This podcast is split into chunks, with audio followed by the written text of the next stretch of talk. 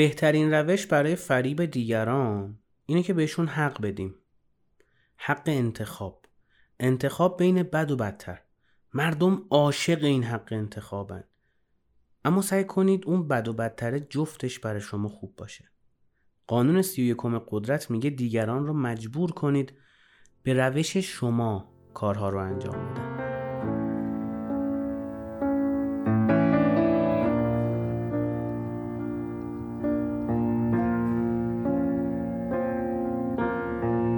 Hate to give the satisfaction asking how you're doing now. How's the castle built of people you pretend to care about? Just what you wanted. Look at you, cool guy, you got it. I see the parties and diamonds. Sometimes when I close my eyes, six months of torture you sold to some forbidden paradise. I loved you truly. You gotta laugh at the stupidity.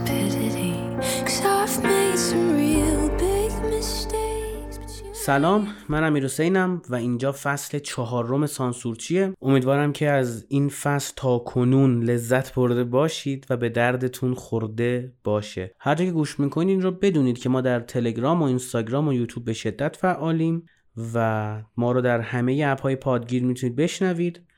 اسم پادکستمون هم سانسور چیه یعنی هر جایی میشنوید توی کانال های تلگرامی یا تو کانال های دیگه CastBox بدونید که پادکستمون اسمش سانسور چیه و فصل چهارم به سراغ کتاب 48 قانون قدرت رفتیم. کتابی که به نظرم هر کسی باید حداقل یک بار اینو درست خونده باشه و فهمیده باشه. این اپیزود در پاییز 1402 ضبط میشه. با توجه به اینکه به غیر تاجیکستانیا احتمالا ایرانیا فقط سانسورچی رو گوش بدن دیگه. این ملیت به غیر از ایران ندارم برای این صحبتم. شما با انتخاب بین بد و بدتر کاملا آشنایی دارید. یعنی هر صحبتی که من راجع به این قانون بکنم زیاده گوییه. قانون بسیار واضحه. میگه سعی کنید مردم بین بد و بدتر انتخاب کنند. اما این بد و بدتر جفتش برای شما باشه. مردم به روش شما زندگی کنند. به روش شما کارها رو انجام بدن اما حق انتخاب داشته باشن. هر چیزی که اضافه تر بگم زیاده گوییه و من در این پادکست قصد زیاده گویی ندارم. پس بریم سراغ قانون سی و دوم قدرت.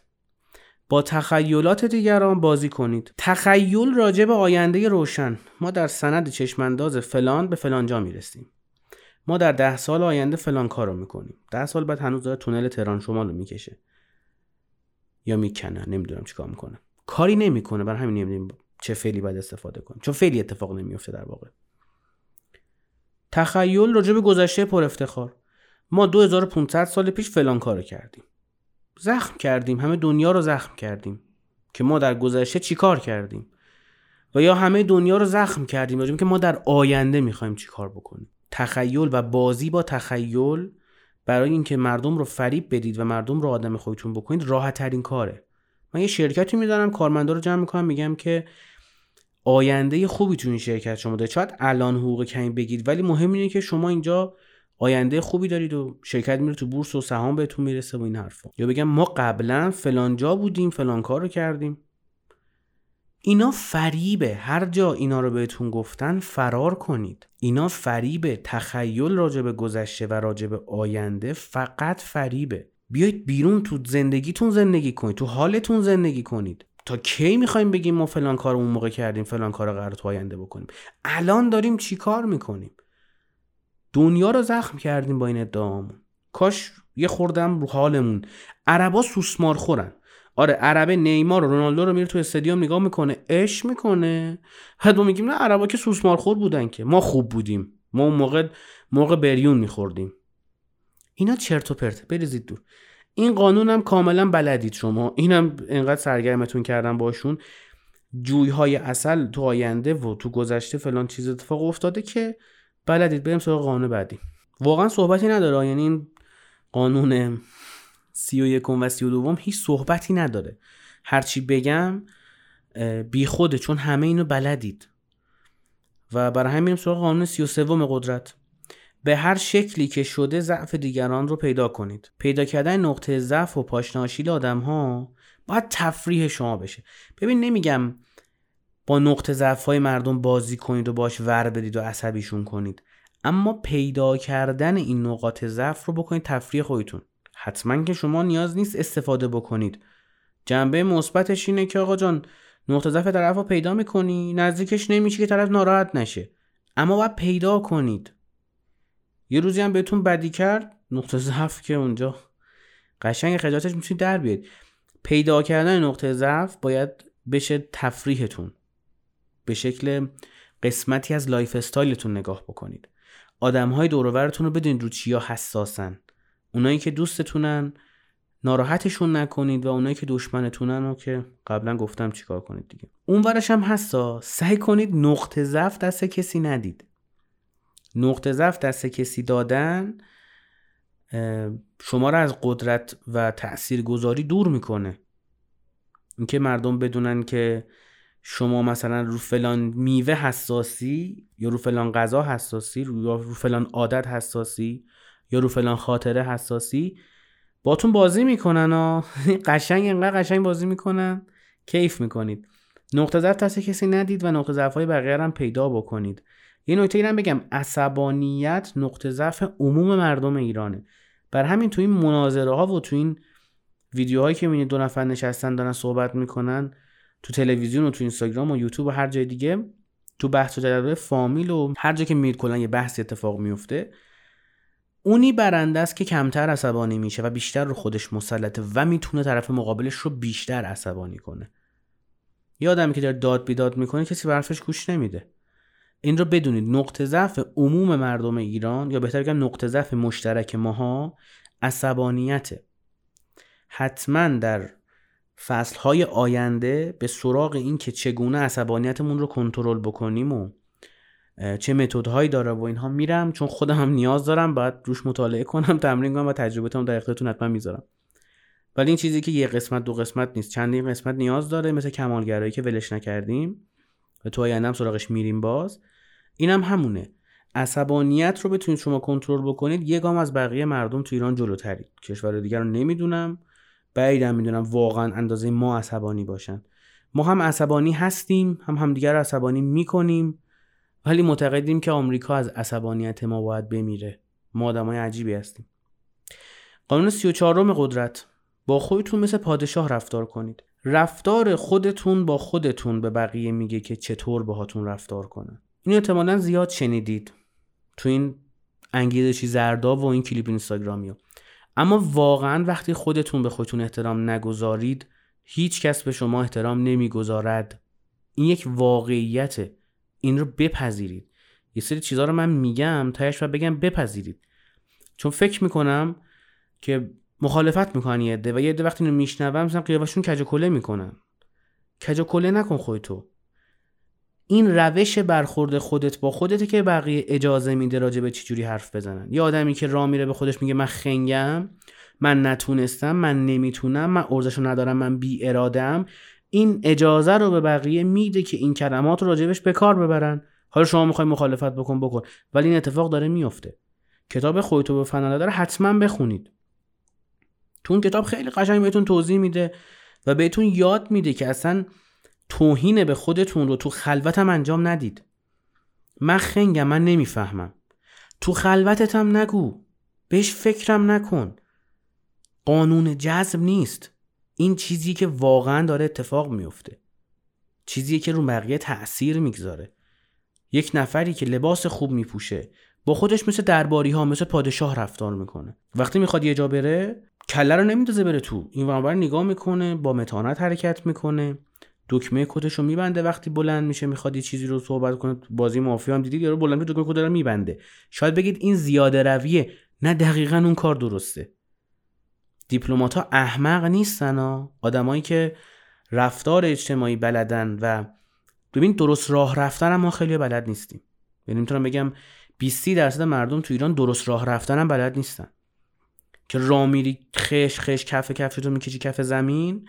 یا کفی کفشو میخوابونی یا آستین پیرن تو تا بازوت میدی بالا اینا نشانه های خوبی نیستش. اینا به بقیه میگه که آقا جان من لولم اینه. اینکه شما کفشت واکس خورده باشه و برق بزنه یا کتونیت همیشه تمیز باشه یا یه ساعت قشنگ دستت کنی نیاز نیست رولکس ببندی که. ساعتت می‌تونه فیک 200 تو مترو باشه.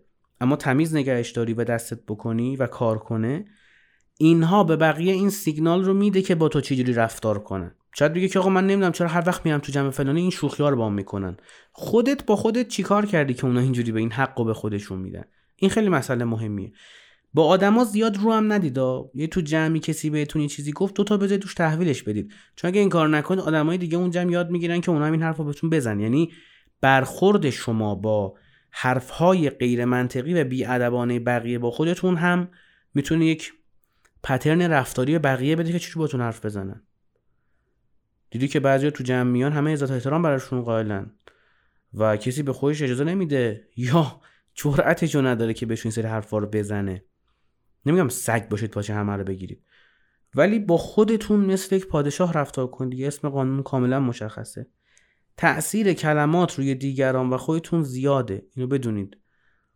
این که به خودتون بگید من آدم باهوشی هستم توی جمع بگید که آره من اینو خیلی زیاد گرفتم. اینو من خیلی زود یاد گرفتم. یا اینکه بگید من خنگم و نمی‌فهمم. و تو جمع بگید من این کتاب رو ده بار خوندم بازم نفهمیدم. من فلان امتحانو ده بار افتادم. من یه جایی بودم بحث دانشگاه و افتادن اینا شد. خواستیم به طرف دلداری بدیم که آقا نگران نباش مثلا فلان درس افتادی. بهش گفتم می‌دونستی من ریاضی یک و پنجمین بار پاس شدم و ریاضی دو رو چهارمین بار. یعنی من نه ترم در دانشگاه درس خوندم. هر نه ترم من ریاضی داشتم. ده ترم البته. یعنی من ده ترم توی دانشگاه درس خوندم از این ده ترم نه ترمش من ریاضی داشتم. بعد طرف پشماش واقعا ریخت و گفت ای گفتم آره با یه بار افتاده دیگه چیزی نیستش که. و گفت رشتت چی بود؟ گفتم کامپیوتر. گفت پس چطور تو ریاضی ضعیف بود؟ گفتم خب بود دیگه حالا. بعد گفت شغلت چیه؟ می‌گفتم دیجیتال مارکترم. گفت خب مگه این مثلا آمار و ارقام نیستش این که مثلا چقدر بودجه بذاریم چی بازخوردی بگیریم فرمول بزنیم KPI در بیاریم؟ گفتم چرا؟ گفت خب چرا ریاضی افتاد تو کارت هم پس مشکل داری احتمالاً. دیدم اه ما اومدیم به این حال بدیم بگیم آقا مثلا زیاد فکر نکن دوم در آورد. واقعا این اتفاق میفته حالا خود طرف برمیگشت میگفتش که آره من شیش ماه فلانی بزرگترم. می‌گفتم که چجوریه؟ می‌گفت آره اون بهمنی من تیریم.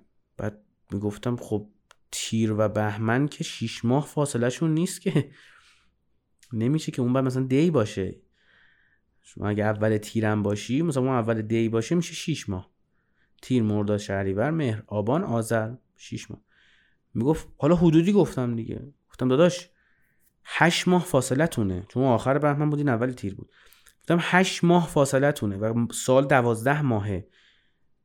چی جوری تقریبی گفتی؟ خب من میگم ده ماه تو بزرگتره من تقریبی گفتم دیگه حالا یه خود این برتر این طرف خودش شاسکول بود اصلا. ولی این حق رو به خودش داد که اونجا یک بار یک بار چون یه جور شستمش که دفعه دوم نشد. ولی این دقیقا یک مثاله. یه سری موقع شما یه سری خاطرات تعریف می‌کنید برای خودتون جالبه. مثلا خاطره این که چجوری مثلا آزمون راهنمای رانندگی رو افتادید یا مثلا خاطره چطور فلان درس رو دانشگاه پاس نکردید. ولی این خاطره چون شما می‌دونید واقعا چه اتفاقی افتاد من که میگم پنج ترم ریاضی یکم طول کشید خب من ترم یک سر کلاس نرفتیم چون کلاس صبح بود صبح می‌رسیم دانشگاه هوای کوهسارم خوب بود. گفتیم خب بریم املت بزنیم. دیوانه ای مگه ساعت 8 صبح بریم سر کلاس ریاضی بشیم خب وقتی املت هم جز گزینه هامونه املت می‌زدیم. یه برفی هم می‌زد و هوا سرد می‌شد. بخاری روشن تو خونه شوفاژ بغل شوفاژ خوابیدی. خب چه کاری بریم سر کلاس؟ میخوابیم. مثلا یه ترم من نرفتم دانشگاه. درس ریاضی کو نرفتم چون صبح بود. تو مدید با همون استاده بودیم گفتم ما ترم قبلی بهشون گفت اوکی جزوه رو بگیرید بخون. جزوه رو گرفتیم و هیچ سوالی جزوه نیومده بود. با ترم سهش یه داستان. یعنی می‌خوام بگم یه موقعی شما تمام توان تو روی کار می‌ذاری و نمیشه. بازم نباید این حق به بقیه بدی که قضاوتت بکنن. یه موقع هم هستش که فانه قضیه برای تو ولی از همین فانه استفاده می‌کنن و سعی می‌کنن که لول تو بیارن پایین. این روح رو نده. این روح رو به هر کسی نده. یه موقع رفیق 15 سالت که اصلا برات مهم نیست. بذار هر شوخی می‌خواد بکنه بکنه. اما همه لیاقت این رو دادنه رو ندارن. حواستون باشه که با خودتون مثل یک پادشاه رفتار بکنید. اینایی که میرن جلو آینه میگن تو امروز چقدر خوشگلی تو امروز چقدر خوشگلی. منم بهشون میخندم کلیپاشون رو می‌بینم. اما تا حدودی حق با اوناست. تا اپیزود بعدی مواظب این همه قانونی که بهتون گفتم باشید. خیلی زیاد شد دیگه نمی‌تونستم این شده